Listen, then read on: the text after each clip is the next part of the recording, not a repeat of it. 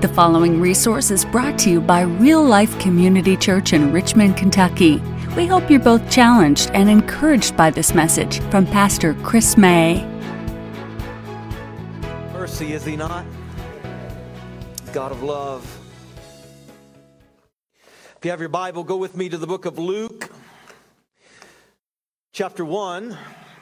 We're going to pick up in verse 46. Luke chapter 1 and verse 46. I didn't rob you of a song, did I? Were you done? Okay. Making sure.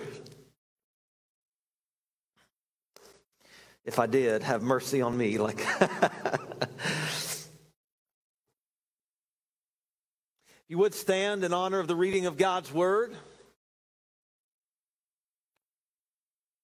Luke chapter 1, beginning in verse 46. And Mary said, "My soul magnifies the Lord, and my spirit rejoices in God my Savior, for He has looked upon the humble estate of His servant. For behold, from now on, all generations will call me blessed. For He who is mighty has done great things for me, and holy is His name. And His mercy is for those who fear Him from generation to generation. He's shown His strength with His arm, and He has scattered the proud in the thoughts of their hearts. He's brought down the mighty from their thrones and exalted those of humble estate. He's filled the hungry with good things, and the rich He has sent away empty. He's helped His servant Israel in remembrance of His mercy, as He spoke to our fathers, to Abraham, and to his offspring forever." And Mary remained with her about 3 months and returned her home. It's the word of the Lord, and you may be seated. Getting a real bad ring up here. Well, this is the Advent Sunday in which the church traditionally focuses on the joy that Jesus' incarnation brought to the world. How many know that the people of God are to be a people of joy?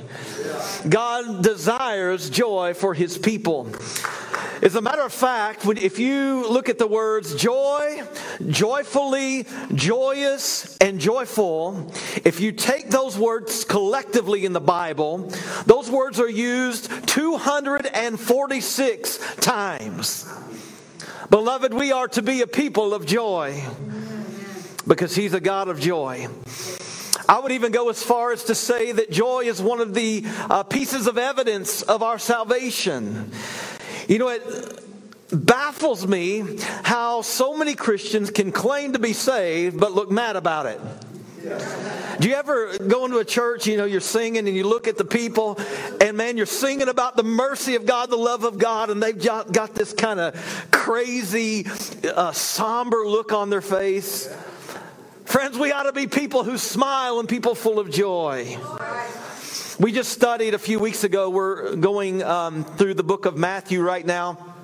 We were in chapter 13 looking at the parables of the kingdom that Jesus gives. And I love the parable of the hidden treasure, where this man comes upon an invaluable treasure in a field.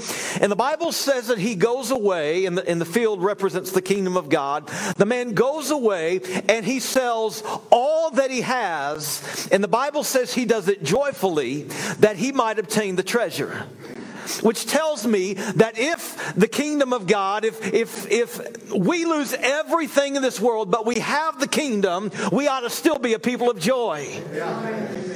Because Jesus is the greatest treasure in the world.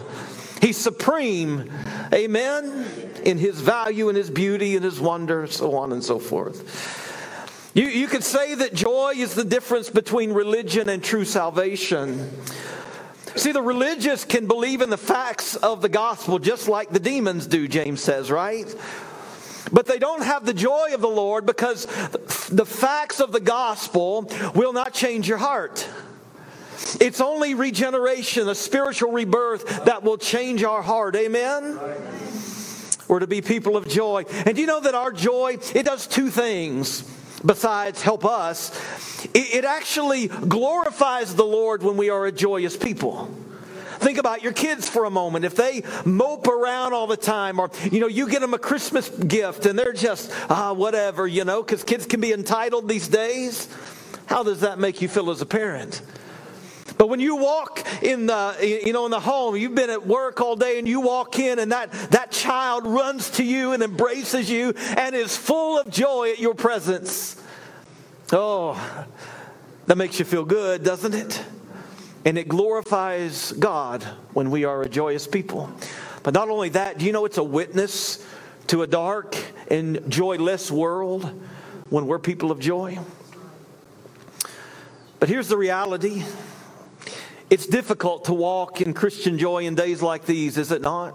I mean, we feel beat up from every side.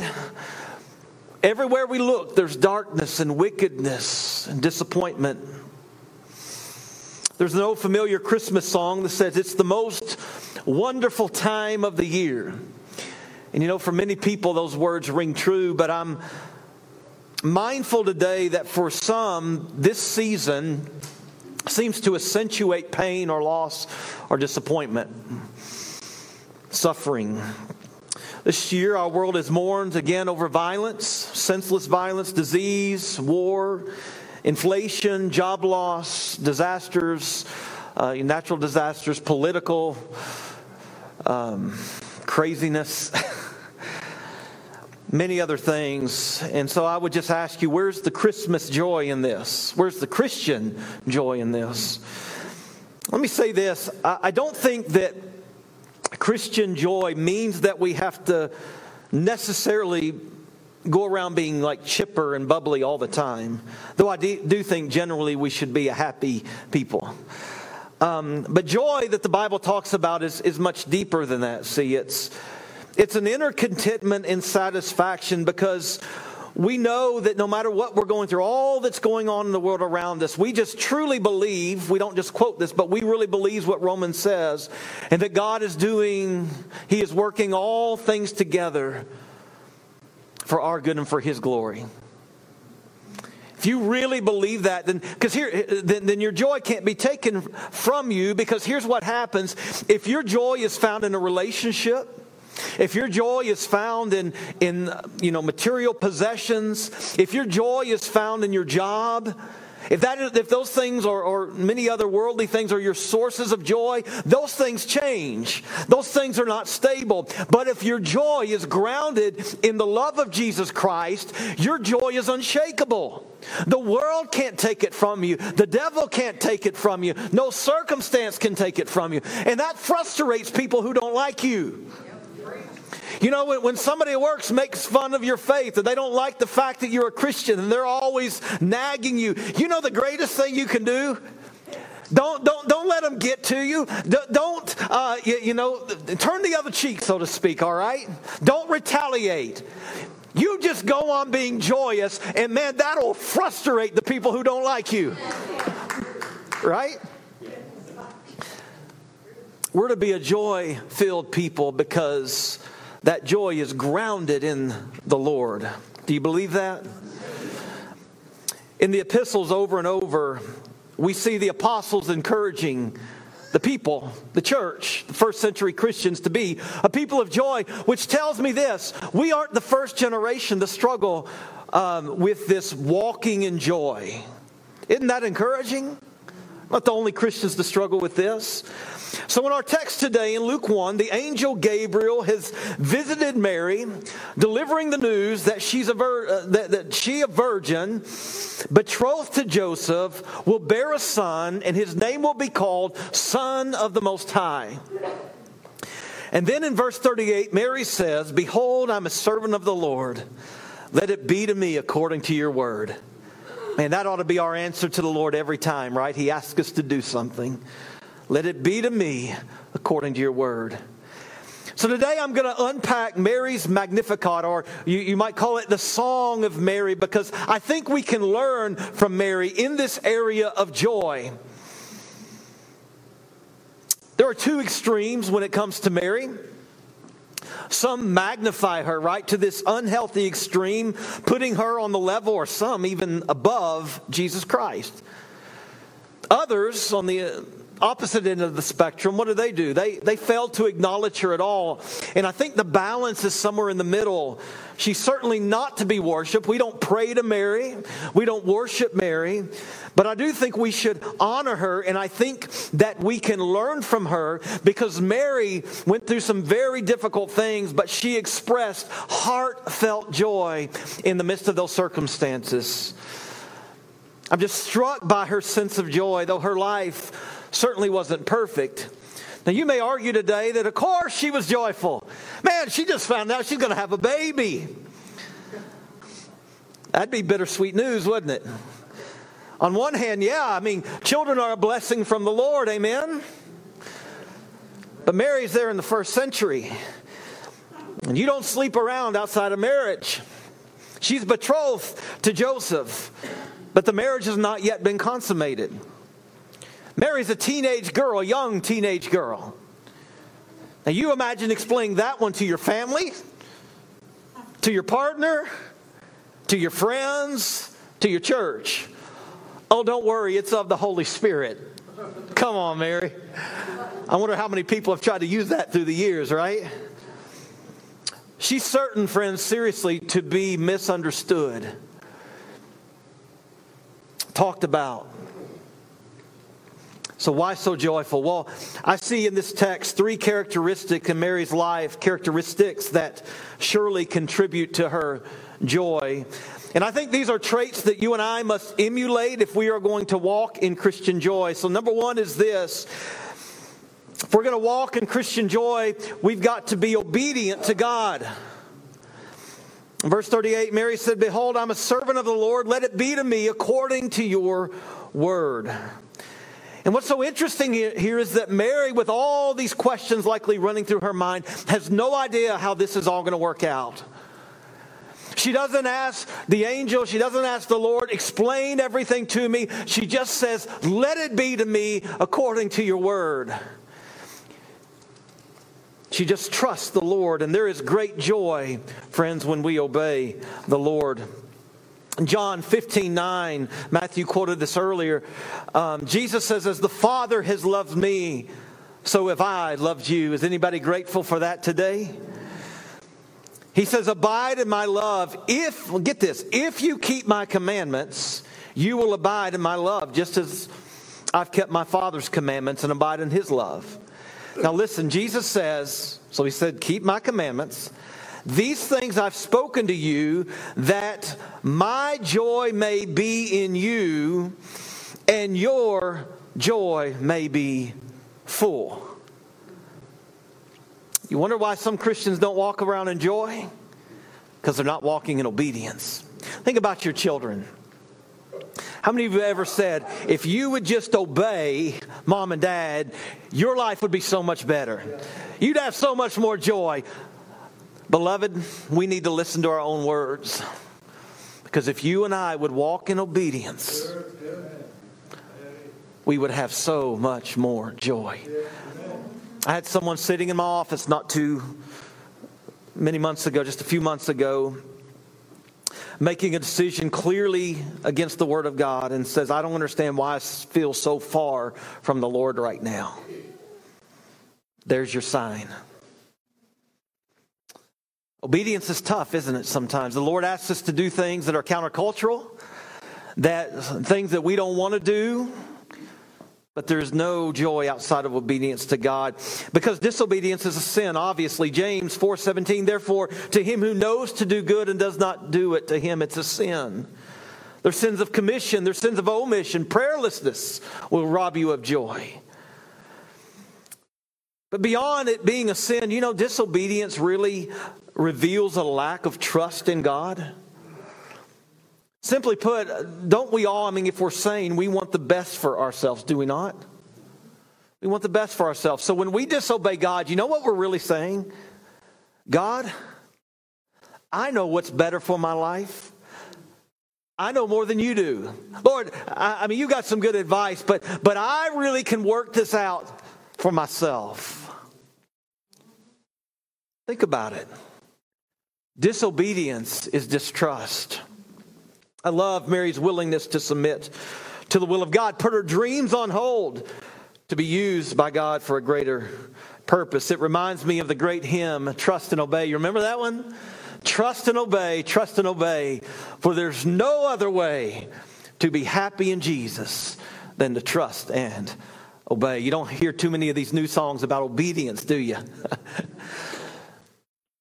So, number one, you want to walk in joy, walk in obedience to God. But secondly, Mary here, she has joy because not only does she obey God, but she maintains an accurate view of God.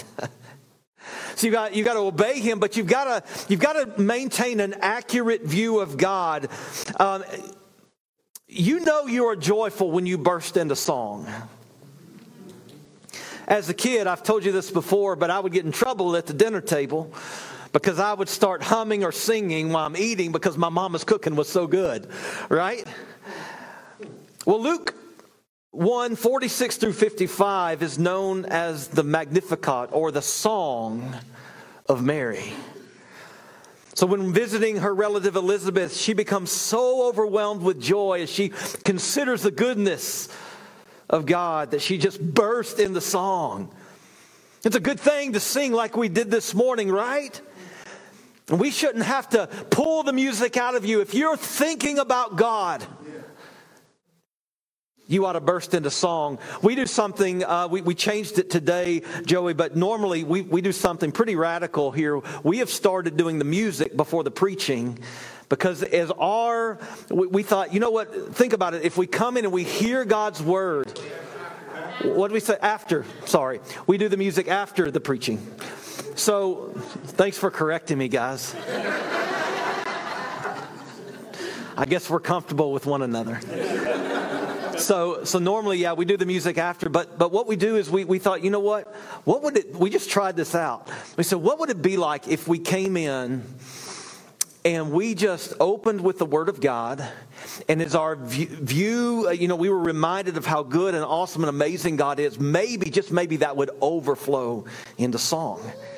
And it was unbelievable what happened. So we were going to do this for just a few weeks, and we have continued in that trajectory. And so I just think, listen, you don't have to be able to sing like Joey to sing. I love Joey's voice, but I'd say in the heavenly realm, God's got angels that blow he and any other singer on this earth away. What God wants is a joyful noise. So what happens is when we hear the word of God, when we talk about God, listen, we all ought to be singers. I know some of you don't think it's manly to sing. Listen, yes, sir, it is. You ought to lead your family in song. Why? Because you know who God is. Let's look at Mary's song real quick. Mary's song's God-centered. Her aim's to glorify God, not herself. You want to rob yourself of glory or of joy? Go about making everything about you. She says in verse 46, "My soul doth magnify the Lord. My spirit rejoices in God my Savior." Her joy is God-centered. In 2 Timothy 3:2, Paul says that in the last days, people will be lovers of what?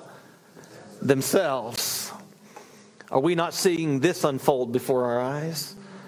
The days in which we're living, there's nothing more miserable than being self-seeking, self-indulging, narcissistic. Is it any wonder so many people are miserable?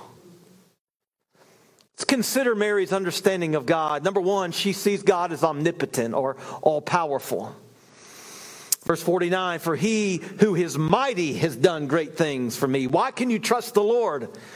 Because he's all-powerful. Not only does she see him as all-powerful, she sees him as holy. She says in verse 49, "Holy is his name." Mary knows that God is perfect in all of his ways. He is holy. He is set apart. And he's not set apart, as R.C. Sproul said, like a table is set apart from a chair. No, he transcends his creation. He is set apart from us in a way. His ways are higher than our ways. How many know that? His thoughts above our thoughts.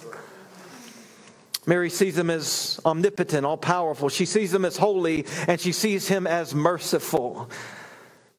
Yeah, we sing about his mercy, and the thing is that mercy is not for everyone, but Mary says here, his mercy is for those who fear him. It's for those who fear him. He shows compassion. Aren't you grateful on those who deserve otherwise? I love this Psalm 103:10. This ought to make you shout for joy today. The psalmist says, he has not dealt with me according to my sins. I'm just going to read it again. He has not dealt with us according to our sins, nor punished us according to our iniquities. For as the heavens are high above the earth, so great is his mercy towards those who fear him. Oh, we ought to be a people of joy. It's not reason to sing, I don't know what is. Mary sees God as a rescuer. 52, verse 52, he has brought down the mighty from their thrones, exalted those of humble estate. He's filled the hungry with good things, and the rich he sent away empty. He's helped his servant Israel in remembrance of his mercy, and he spoke to our fathers, to Abraham, and to his offspring forever. Mary sees God as a rescuer of herself and of her people. Has he rescued anybody in this place? Friends, if we would just keep an accurate view of God, we would be a people of joy. We wouldn't be so despondent. We wouldn't be so worried about what we see on the news, because we know we've got a God who is greater than all of those things. Amen? How many know nothing can thwart his plan? No president, no dictator, no politician, no one, no thing can thwart the plans of God. So Mary maintains an accurate view of God. And if we're going to walk in joy, we've got to do this. And finally, not only does she maintain an accurate view of God, but she maintains an accurate view of self. Reality check this morning for all of us. You know, so many people come to God not because they necessarily want him, but because they want his help. There's certain parts of their lives, Lord, it's like you leave this part of my life alone. But Lord, if you could just fix this relationship, or if you just help me get this promotion, or, you know, let me win the lottery or whatever, right? In other words, you know what people are doing? Hear me. They're looking for God to be their servant.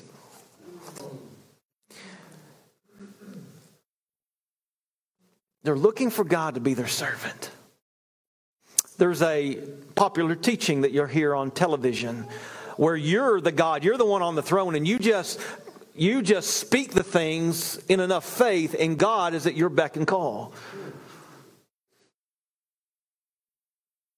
He becomes your cosmic bellhop.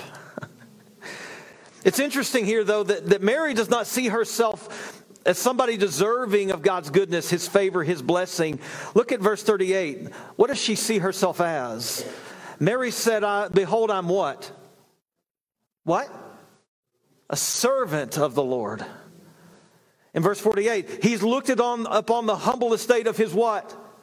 Servant. Mary does not have a high view of self, which is why the Lord can use her. She sees herself as a humble servant, blessed by God's unmerited favor. You know, one of the things I appreciate about Joey and Master's voice as well, you know, there's some groups that come in, and you've probably sang with some of these guys, and they are divas, right? I mean, you got to have a certain brand of water. You got to roll out the red carpet. They need so much, you know, they're Christian singers, and it's like, man, they have such a high view of self. And I appreciate Joey. I'm saying, man, what's it going to cost to bring you? Oh, man, whatever you guys can do, I'm not worried about it. Joey, what do you need? Oh, nothing. Friends, we ought to keep a humble view of ourselves. I'm up here.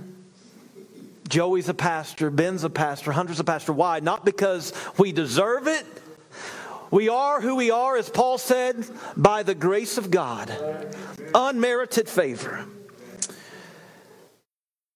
Mary sees herself in need of a Savior.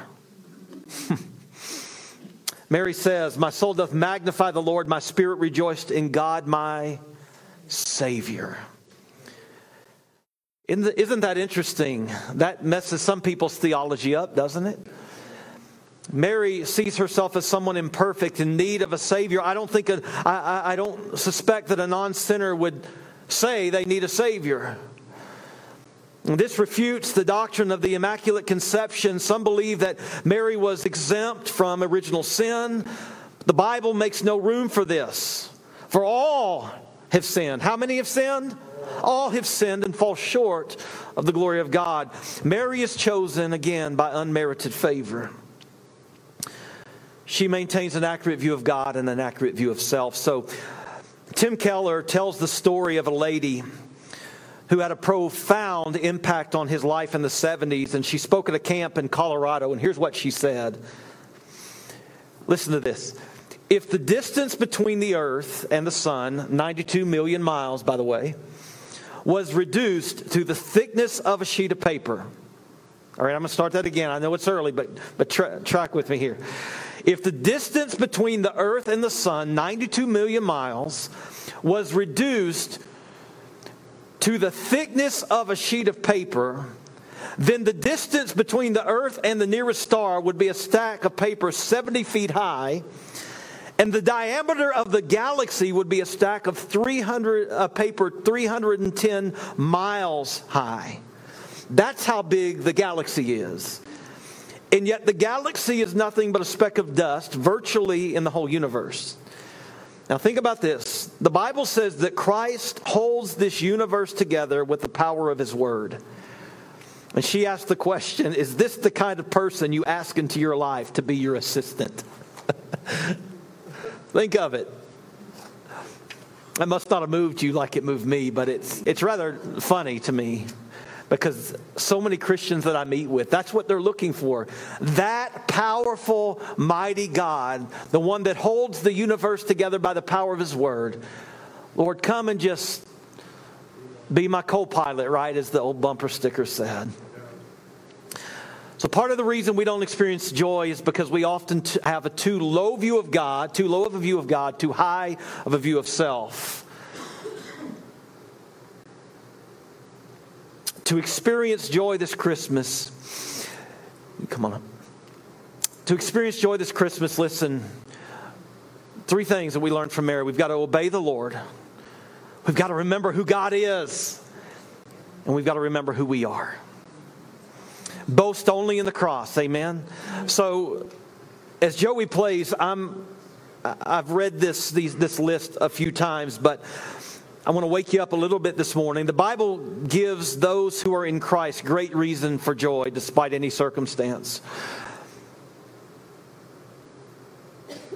I want joy to arise in this place, like heartfelt joy, as I remind us of who we are and what we have in Jesus. Is it all right if I remind us of that today? These statements, I don't know who put this together. I've had it for years. It's on my blog, on the church site if you want to see it. But these statements that I'm about to share all come directly from the Bible. I'm not going to read every reference. Are you ready? Here's who you are in Christ. Here's why you ought to have joy. My salvation is fully accomplished. And you just put yourself in these, all right? My salvation's fully accomplished. I passed from death unto life. I've been quickened by God. I've been made fit for heaven. I have the forgiveness of sins. I'm made nigh by the blood of Christ. I'm redeemed through His blood. I've been delivered from the power of darkness. I've been delivered from the wrath to come. I'm a child of God, a son of God. I belong to Jesus Christ. I'm an heir of God and a joint heir with Jesus. I possess all things. I'm a new creature in Christ. I've been renewed by the Holy Spirit. I'm accepted and highly favored in the Beloved. I am light in the Lord. I dwell in Christ. Christ dwells in me. These are all right from the Scriptures, folks. My body is a temple of the Holy Ghost. I have an anointing, an unction from the Holy One. I've been called with a holy calling. I am chosen in Christ. I'm complete in Christ. I'm beloved of God. I'm a child of promise. Amen?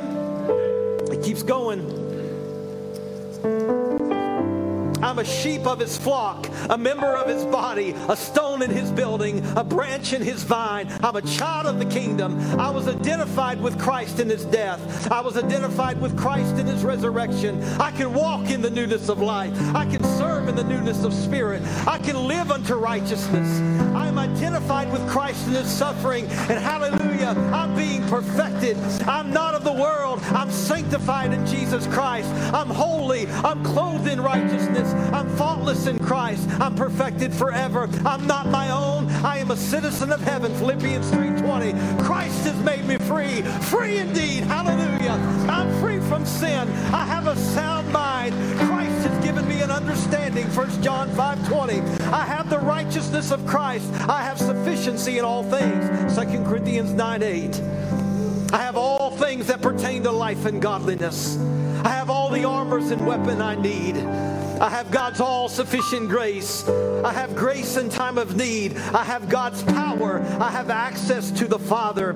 I have a great high priest. I have an unfailing intercessor. I have a righteous advocate with the Father for times when I sin.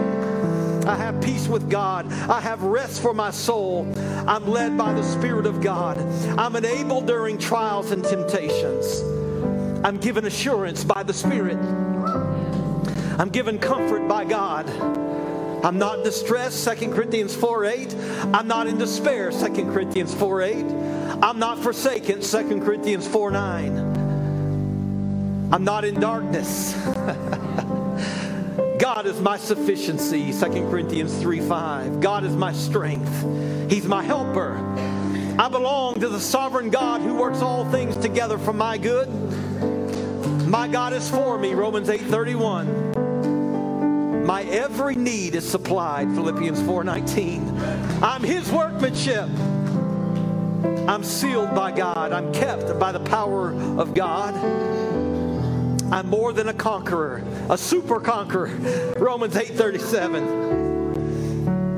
I have victory through Christ. I've overcome the world, 1 John 5:4 and 5. Satan cannot touch me, 1 John 5:18. I have a living hope, 1 Peter 1:3. I have a glorious future. I've been given eternal encouragement and good hope through grace, 2 Thessalonians 2:16. I'll sit with Christ in his throne, and I will be with my God forever on the new heavens and new earth. Hallelujah. Stand to your feet. I have lasting joy in Christ. John 15:11. These things I've spoken to you, that your joy, my joy may be in you, and that your joy may be full. Oh, we're to be a people of joy. Thank you for listening. If you'd like to know more about how you can have a relationship with Jesus Christ, or if you have questions about our church, you can email us at info@myrealchurch.org. Real Life Community Church is located at 335 Glendon Avenue in Richmond, Kentucky. We invite you to join us for worship Sunday at 10:45 a.m. or Wednesday at 7 p.m. Visit us online at myrealchurch.org.